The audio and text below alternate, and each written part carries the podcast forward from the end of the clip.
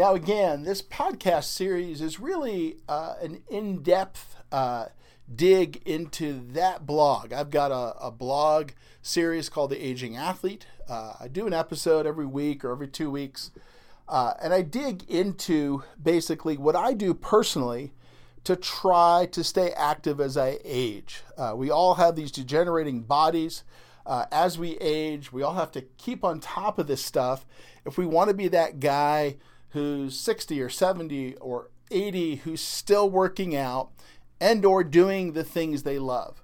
So that's what this uh, blog series is about, and that's what this podcast series is about, with the podcast going into more detail than the blogs. I get asked all the time by patients how to control inflammation. This is a big thing, right? We all pop NSAIDs like they're M&Ms, uh, Motrin, Aleve, ibuprofen, uh, Advil. Uh, the problem is this stuff isn't so good for us. And what I'm going to talk about here is how I control inflammation of my body uh, as I get older uh, without putting myself at risk. What you shouldn't use. Uh, when I was in medical school, I actually had a course on poetry. Now, this was kind of an experimental thing. They were trying to make doctors more human at the time, and they thought it would be a good idea to have a poetry course in medical school. And so we were required to read uh, poetry that was put out by doctors. And one of those doctors was called uh, William Carlos Williams. Uh, he was a poet laureate. And, and I'm paraphrasing here, but basically something stuck in my head from way back then. Uh, and he had said something like, I've seen death come on as slow as rust or as quickly and suddenly as a doorknob come loose in the hand. And really, uh, that's what this blog and this podcast series is about preventing the doorknob moments uh, and trying to stay on top of problems because those doorknob moments for aging athletes are when your shoulder rotator cuff just gives out and gets a massive tear. Or uh, all of a sudden within weeks your knee starts hurting and you go and get an MRI and find out you've got severe knee arthritis. And you know that that that joint's been hurting for a long time but you just didn't stay on top of it uh, until it got bad. So that's what we're going to focus on here with inflammation today. So NSAIDs are common anti-inflammatory drugs that you see in the grocery store or by prescription We've got Celebrex, which is a really common one, ibuprofen, which is also called Motrin or Advil, uh, Aleve, which is also called Naprosyn, indomethacin or Indocin, uh, and diclofenac, which has a lot of names, including Cataflam, Voltaren, lots of other things. Now, these are drugs that many patients take just to function. I've got patients out there that pop a Motrin just to stay active. They will pop a Motrin before they go skiing. Uh, and or they'll pop a Motrin or an Advil or an Aleve prior to working out. Uh, and without this, they can't function. The problem is that all of these drugs have serious cardiac side effects. All of them double to quadruple your chances of dropping dead from a fatal heart attack or stroke.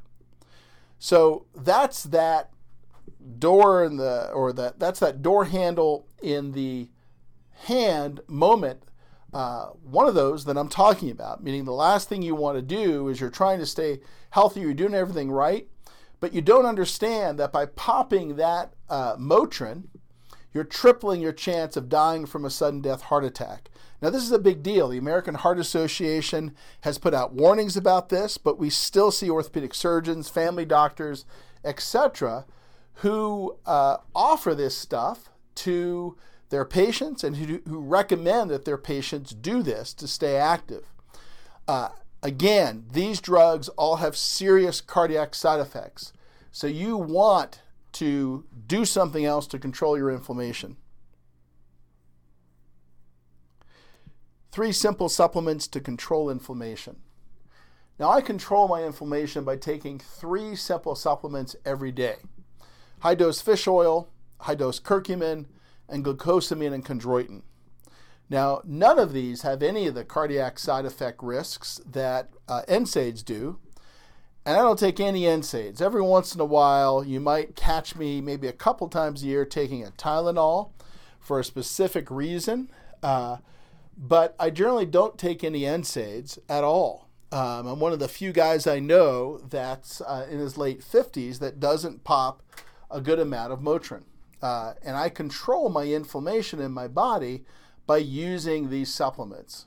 So let's go over these. The first is high dose fish oil.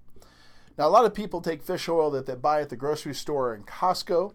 The problem is that they're generally taking far too low a dose and buying rancid fish oil.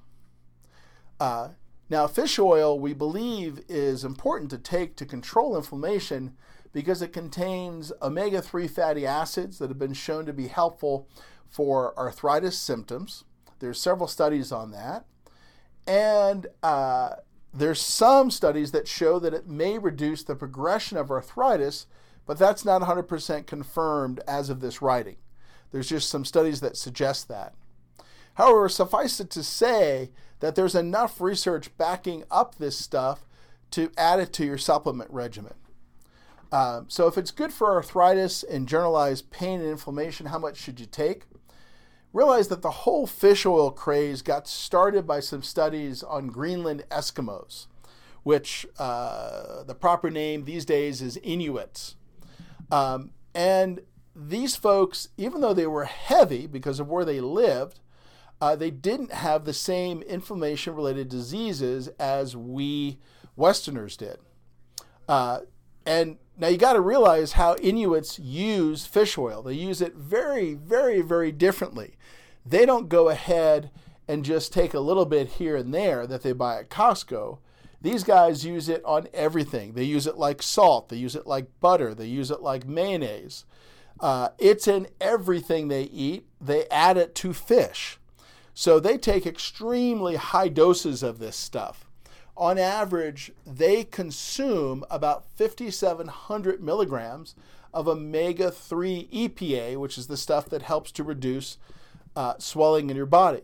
So, using this math, math, the average Inuit Eskimo consumes about 28 usual Costco style fish oil caps a day. Think about that uh, you going to Costco and buying a big old bottle and taking one or two of those a day is nothing like an Inuit who's taking 28 of those a day or the equivalent of that. So I'd recommend if you're going to take fish oil that something closer to this higher Eskimo dose is what you focus on. Um, now, you need to look at the amount of EPA and DHA that's in the fish oil because you really want the EPA for musculoskeletal pain. And one of the ways you can cut down on having to take a lot of pills is to buy highly purified fish oil where that EPA has been concentrated. Uh, so, for a concentrate that has 600 milligrams of omega 3s, this would be about 9 to 10 capsules a day with three uh, at each meal. Now, a higher concentrate that has a higher dose, something like uh, uh, Nordic Naturals EPA Extra or the Regenexx brand that we sell in the office, uh, that has about 1,000 milligrams of EPA and 1,500 milligrams of omega 3. So, there you're only taking two pills uh, twice a day. So, so realize that you want to get the concentrated fish oil um, and also realize that if the fish oil smells uh, fishy at all, it's not good fish oil. Good fish oil doesn't smell fishy. Um, so uh, I've given some recommendations in the blog about different brands that I use, um, but you want to get concentrated fish oil that has high doses of EPA. Uh, and this is a little bit harder to talk about in a podcast, so go to the blog to get this information where you can see links to what I take. High dose curcumin. Now, curcumin is an Indian spice derived from the turmeric root. It's been shown to be effective in reducing pain and swelling, and it's as effective as ibuprofen in clinical studies. uh, but it doesn't have those downside cardiac effects. Now, realize that there's an art to finding the right curcumin brand, which has to do with how Indian food is prepared, meaning the spicier the better. So, let me explain what I mean by that. Curcumin is absorbed very poorly in the gut. Uh, however, if you add in pepper or a pepper extract, then it's absorbed well in the gut. Uh, and that's that's that makes sense because Indian cooking's got a lot of pepper in it. Uh, and there's a black pepper extract called piperine, which you want to look for when you're buying curcumin supplements. So, how much should you take? Usually, one to two 500 to 750 milligram capsules twice a day. Uh, I tend to take mine all in the morning as I find it it kind of messes with my GI reflux that I can have at night sometimes. Um, so uh, that might be a good advice to take it in the morning. But realize you're looking for a curcumin uh, brand that has this bioperine or a black pepper extract to improve uh, absorption in the gut. Glucosamine and chondroitin. Now, glucosamine and chondroitin are natural components that make up normal cartilage. Glucosamine is a building block that, along with chondrocytes or cartilage cells, helps to make cartilage. And chondroitin is the part of the cartilage that holds on to water. So these supplements are usually made by chemically breaking down shellfish or other natural animal byproducts like bovine hooves. Uh, and quite a few studies have shown that they can relieve pain and improve function in patients, with one showing they were as good as prescription strength Celebrex. Now, what's really interesting is that glucosamine and chondroitin in studies have been shown to be what's called disease modifying. That's a really big deal. That's the holy grail of osteoarthritis. Uh, this means that they may slow arthritis progression, as studies have demonstrated less lost cartilage based on MRI and X-ray tracking for folks that were taking these supplements. So that's pretty pretty good for a supplement. We don't have a drug that does that yet.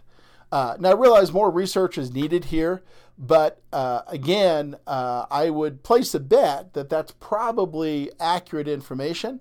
But who knows? Maybe we'll have bigger studies that show that that's not the case. But so far, that's pretty impressive. So, how much of this stuff should you take? The dose for glucosamine uh, sulfate is 1500 milligrams, and chondroitin sulfate is 800 milligrams. Now, most supplements are made from shellfish, so if you've got a shellfish allergy, then look for a supplement source from uh, cows or bovines.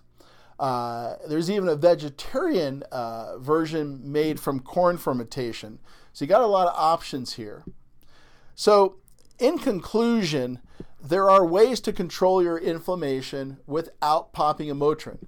Now, maybe you need to take an occasional Tylenol or an occasional Motrin, but getting on a regimen like this will help control that baseline inflammation so that you don't have to continuously pop those drugs because continuously popping those NSAID drugs is dangerous for your health. So, thanks so much for listening uh, to episode 8 Controlling Inflammation. Uh, and this is the Aging Athlete uh, podcast. Thanks so much and have a great day.